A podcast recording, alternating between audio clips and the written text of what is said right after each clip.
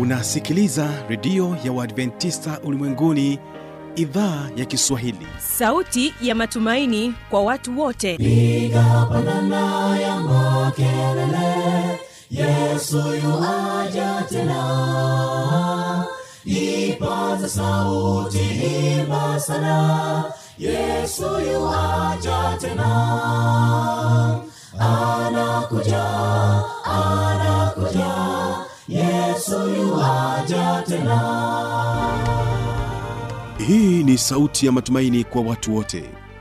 Inayokujia kupitia redio ya Waadventista ulimwenguni awr toka kila kona ya dunia tunasikia vita njaa maafa. Hivyo washiria marejeo ya mwokozi. Piga panda ewe mlinzi yesu yuwaja tena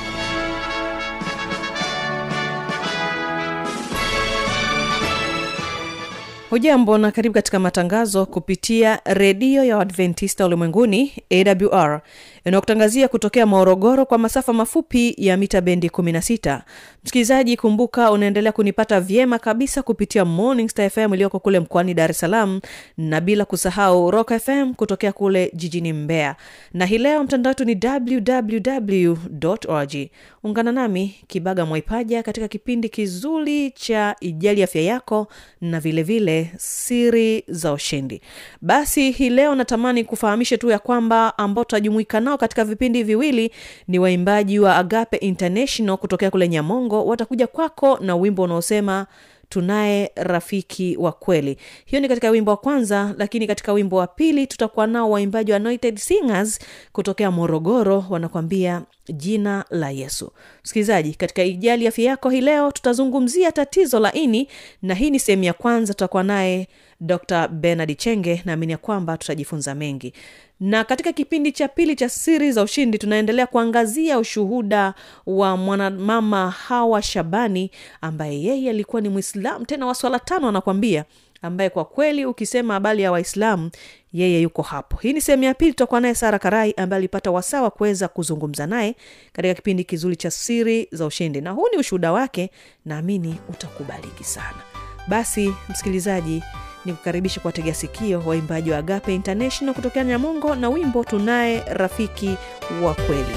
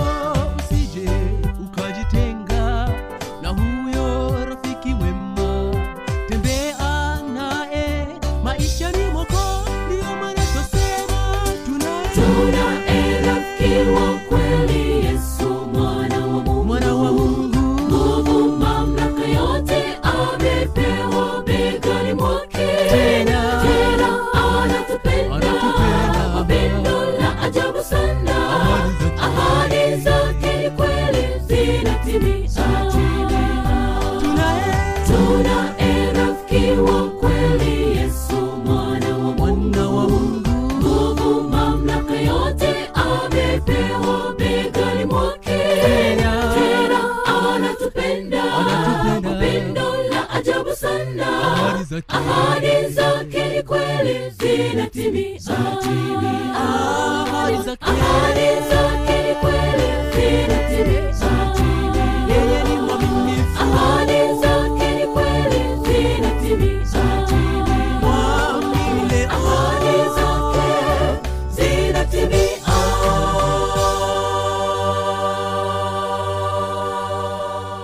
Na msikilizaji mara baada ya wimbo huo basi kipindi hewani jali afya yako na dr benard chenge anakuja kwako na mada inayosema tatizo la ini sehemu ya kwanza.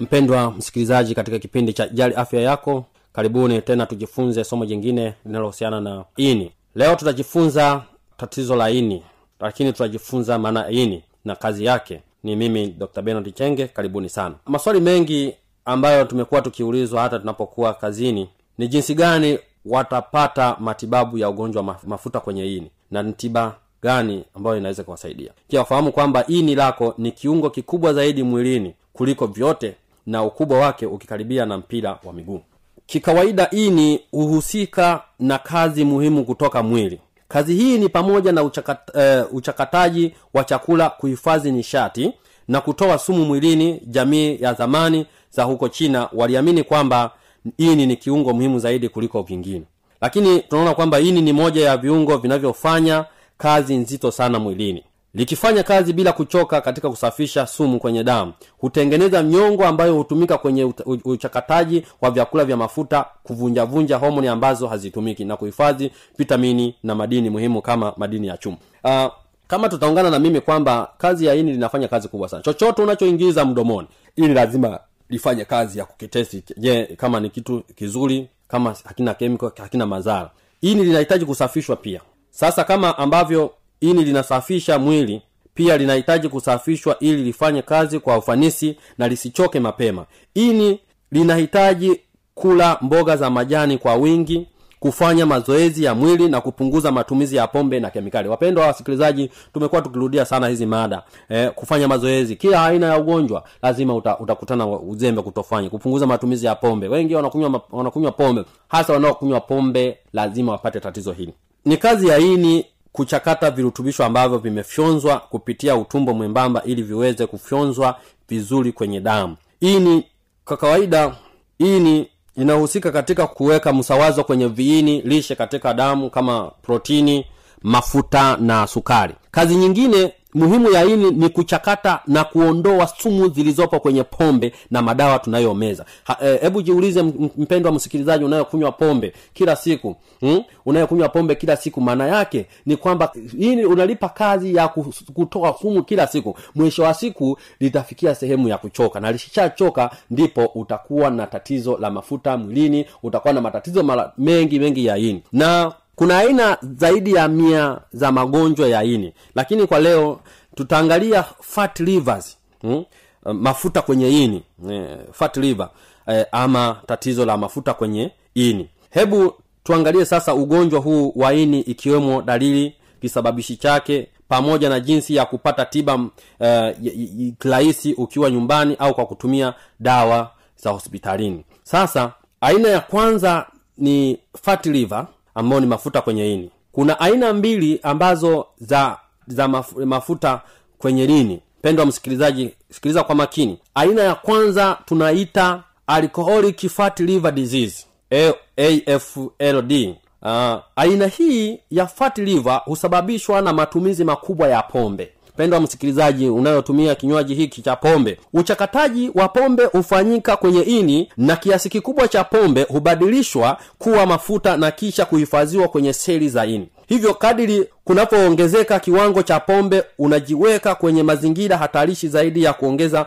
mrundikano wa mafuta kwenye ini. Pendwa hiyo ni alcoholic fatty liver disease watu wanaokunywa pombe sana hapo tumezungumzia. Lakini kingine kinaitwa ni kubadilisha ile ya kwanza alcoholic fat wewe unabadilisha unaandika nani alcoholic fat liver disease. Hii hufahamika kama mrundikano wa mafuta kwenye seli za ini pasipokuwa na mchakato wa matumizi ya pombe. Ni kawaida kwa kwa ini kuwa na, na mrundikano wa mafuta lakini pale inapozidi angalau asilimia tano hadi asilimia kumi ya ini lote ndipo tatizo linapoanza. Ifahamike tu kwamba matumizi ya pombe ni kisababishi kikubwa mno cha mafuta kwenye ini lakini kwa inshu ya nani alcoholic fatty liver disease linatokea kwenye watu wenye uzito mkubwa ama vitambi. Wenye mafuta mengi. Sasa ha, hivi vyote hivi mpendo mpendwa msikilizaji vinahusianisha. Vyote vinafanana. Mtu anayekunywa pombe mtu anaye ambaye hazingatii ulaji mzuri lazima ataingia kwenye risiki ya kuwa na mafuta mengi ya kuwa na kitambi. Sasa that is inaitwa bad cholesterol.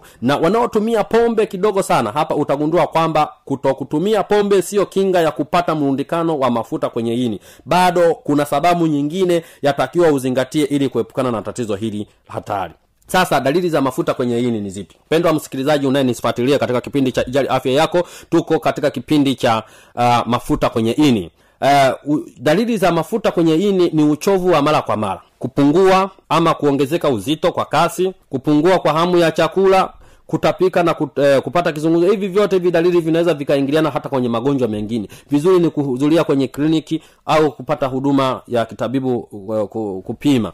Unaweza ukapata hilo. Lakini kutapika na kupata kizunguzungu maumivu sehemu ya juu ku, eh, juu kulia juu ya, ya, ya utumbo kukosa nguvu mara kwa mara mkojo wa njano uliokolea lakini kupata kinyeshi cheusi na kuvimba kwa miguu na vifundo matumizi makubwa ya sukari ya aina ya fructose ni kisababishi cha nani alcoholic fatty liver disease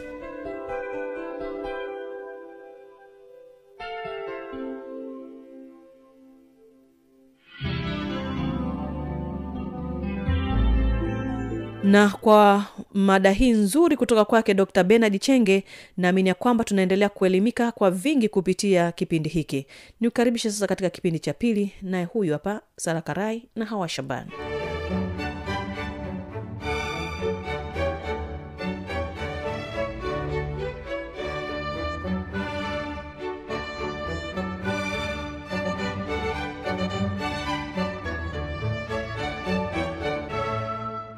kaka akamhamasisha mama kwamba huyu mtu sasa amebadilisha dini sijui na nini, hebu mwiteni. Kikao tu cha dharura kikatokea, nikaitwa nyumbani kwenda kule, wakaniuliza we umekuwa Mkristo? Eh, nilivyoambia tu vile wakaanza kulia, kaka zangu wote wawili wakaanza kulia.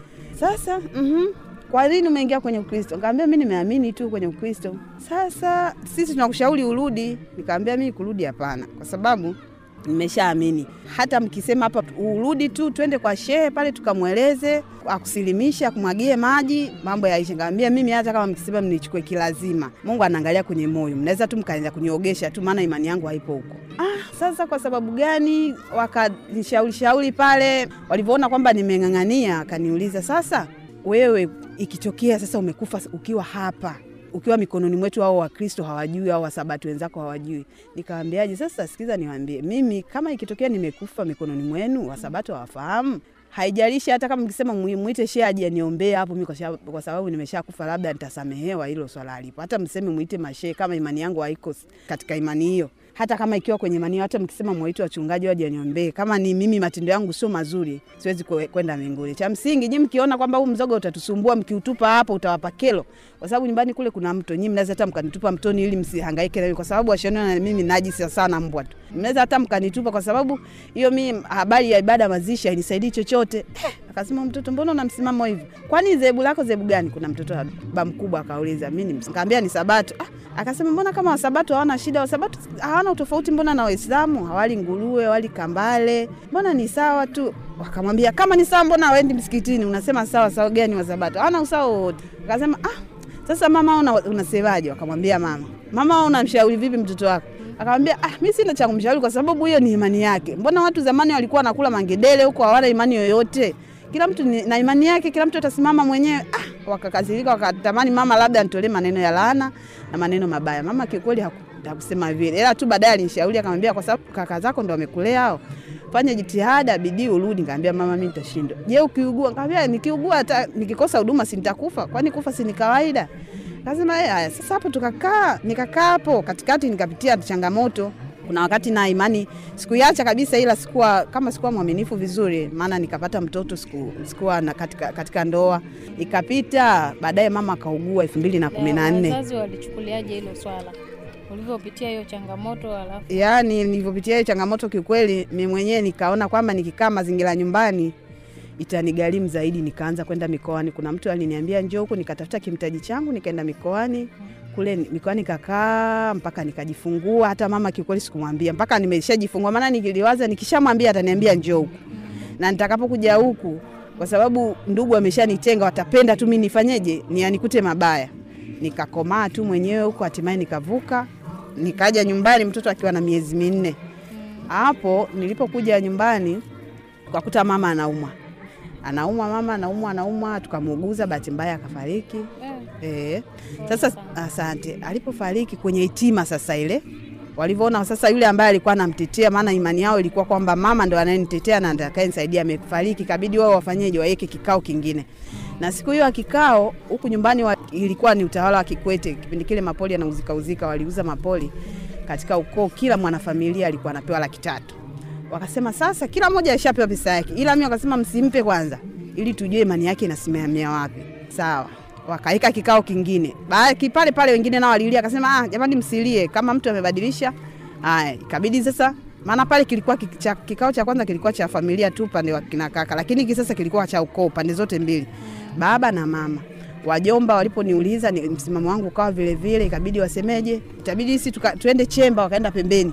Wakati wameenda pembeni, wakawa dada zangu wananishauri, bwana we rudi, kwani wasabato watakusaidia nini? Wasabato sio watu hao, wanakupenda tu saizi, wewe uko hivyo, ukiugua wewe hawakujui, kwani vipi? Nikaambia mm, subiri warudi hao. wakakae huko kikao chao, walivyorudi wakasema, he, umesimamia wapi? Nikaambia mimi msimamo wangu uko pale pale. Basi wajomba akasema kama uko pale pale, sisi hatukujui walivyosema tukujui. Wababa na akasema kwa sababu wajomba ndo wamezaa mtoto, maana huku wajomba wana nguvu kwetu. Wajomba ndo walozaa watoto, ina maana ni wamama. Kama wamama hawakujui na sisi wababa pia hatukujui. Kakaangu mkubwa akasemaje, baba alitoa usia wakati ah, kabla hajafa, alitoa usia kwamba yoyote atakayebadilisha dini asihusike kwenye mirasi. Kwa hiyo kwa muktadha huo, zile pesa wenyewe wakazifanyaje, wakazila, lakini pia kwenye mirasi wakanifuta kabisa. kwa hiyo kwenye mirasi wewe hawajakupa hawajanipa chochote mpaka leo akikaa kwenye vikao vyao vya familia, yani mimi sihusiki kabisa. Basi baada ya hapo mimi Mungu akanipigania, nikaendelea nikaendelea nikaendelea nikawa najitegemea kiukweli, juu ya hizo changamoto zote nikawa najitegemea. Nashukuru Mungu, sasa hivi nipo maeneo ya hapo Kisambi, bado tunasali na watoto sasa hivi wawili, na kiukweli katika imani saizi namshukuru Mungu, kazi ya ushonaji naendelea nao vizuri, lakini pia na kibiashara changu saizi ni nachukua vitenge hapo Kariakoo nauza. Kwa hiyo namshukuru Mungu.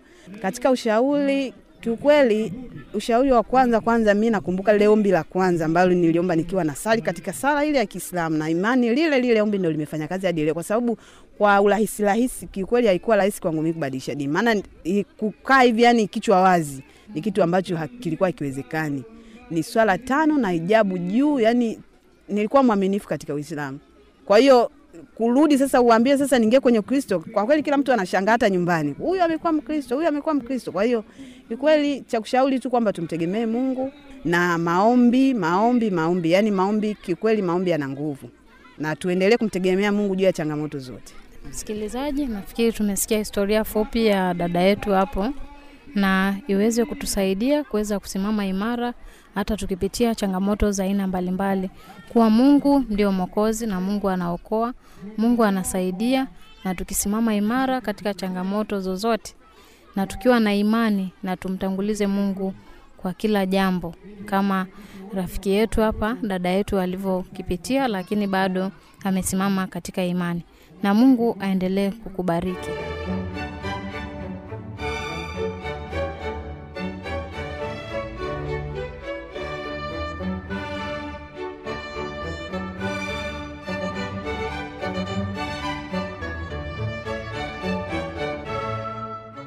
Na hiyo ndio tamati ya vipindi hivi kwa hii leo. Kama una maswali maoni au changamoto tafadhali waweza kunijuza kwa anwani hii hapa ifuatayo.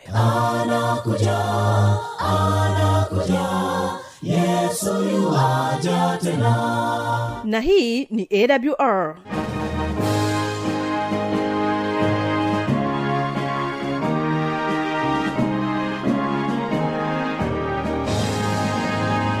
redio adventista ulimwenguni awr sanduku la posta 172 morogoro tanzania. Anwani ya barua pepe ni kiswahili at awr org. Namba ya mawasiliano simu ya kiganjani 653 570814 na pia unaweza kuwasiliana nasi na idhaa ya maasai kwa nambari 769 986355 ukiwa nje ya tanzania kumbuka kuanza na namba kiunganishi alama ya kujumlisha 255 unaweza kutoa maoni yako kwa njia ya facebook kwa jina la awr tanzania.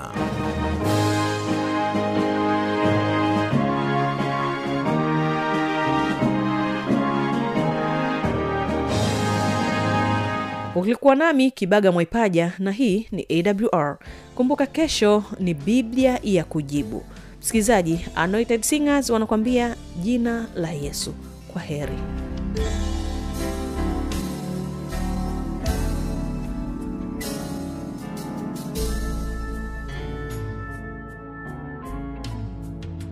Jina la Yesu ni la thamani sana, hakuna kamwe tena jina kama hili tumaini pekee la dunia. Wakati dhoruba na mashaka vimetanda, tumai pekee limebaki kwake Yesu tu. Dunia haina msaada, kwake tutapata faraja, amani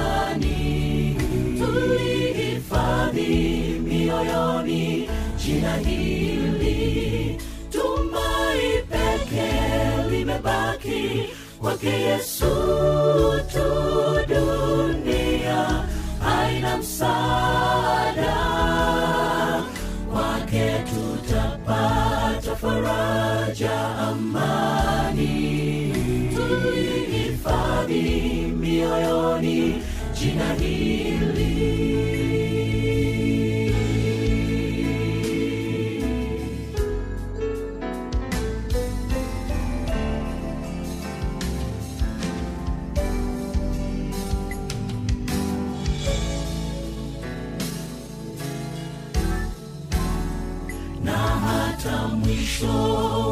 safari ya dhiki, tutakutana mbinguni mbele zake. Ni amani siku hiyo, furaha, tutasujudu na kusifu jina hili. Tumai peke limebaki kwake Yesu tu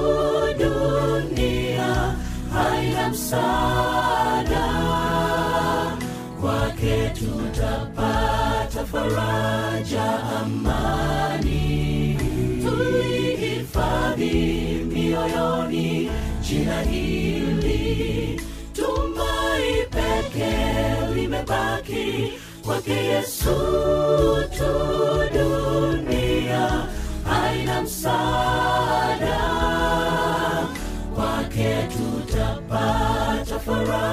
imejaa amani, tulihifadhi mioyoni jina hili. Tumai pekee limebaki kwake Yesu tu, dunia haina msaada, kwake tutapata faraja, amani tulihifadhi mioyoni jina hili mwili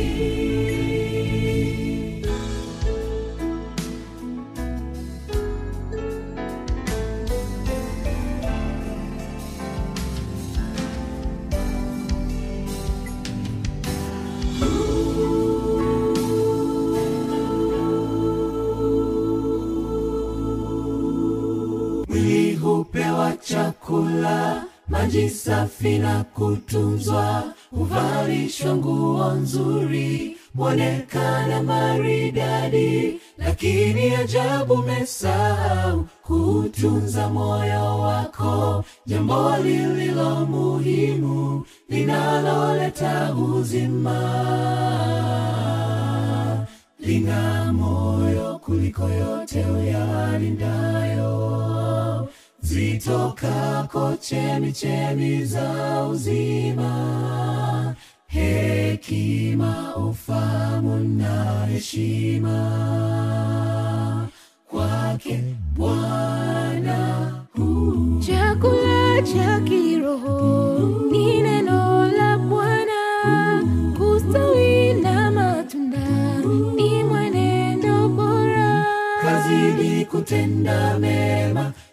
juhudi yako si bure tavuna ulichopanda.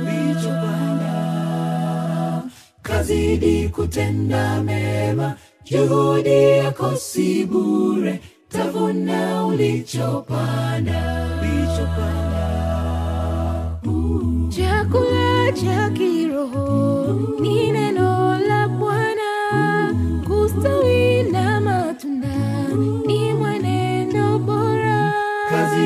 kutenda mema. Juhudi yako si bure tavuna ulichopanda. Kazidi kutenda mema. Juhudi yako si bure tavuna ulichopanda. Maombi kila siku. Soma neno mtafute bwana. Maombi kila siku soma neno. Mtafute bwana. Maombi kila siku soma neno. Mtafute bwana. Maombi kila siku. Soma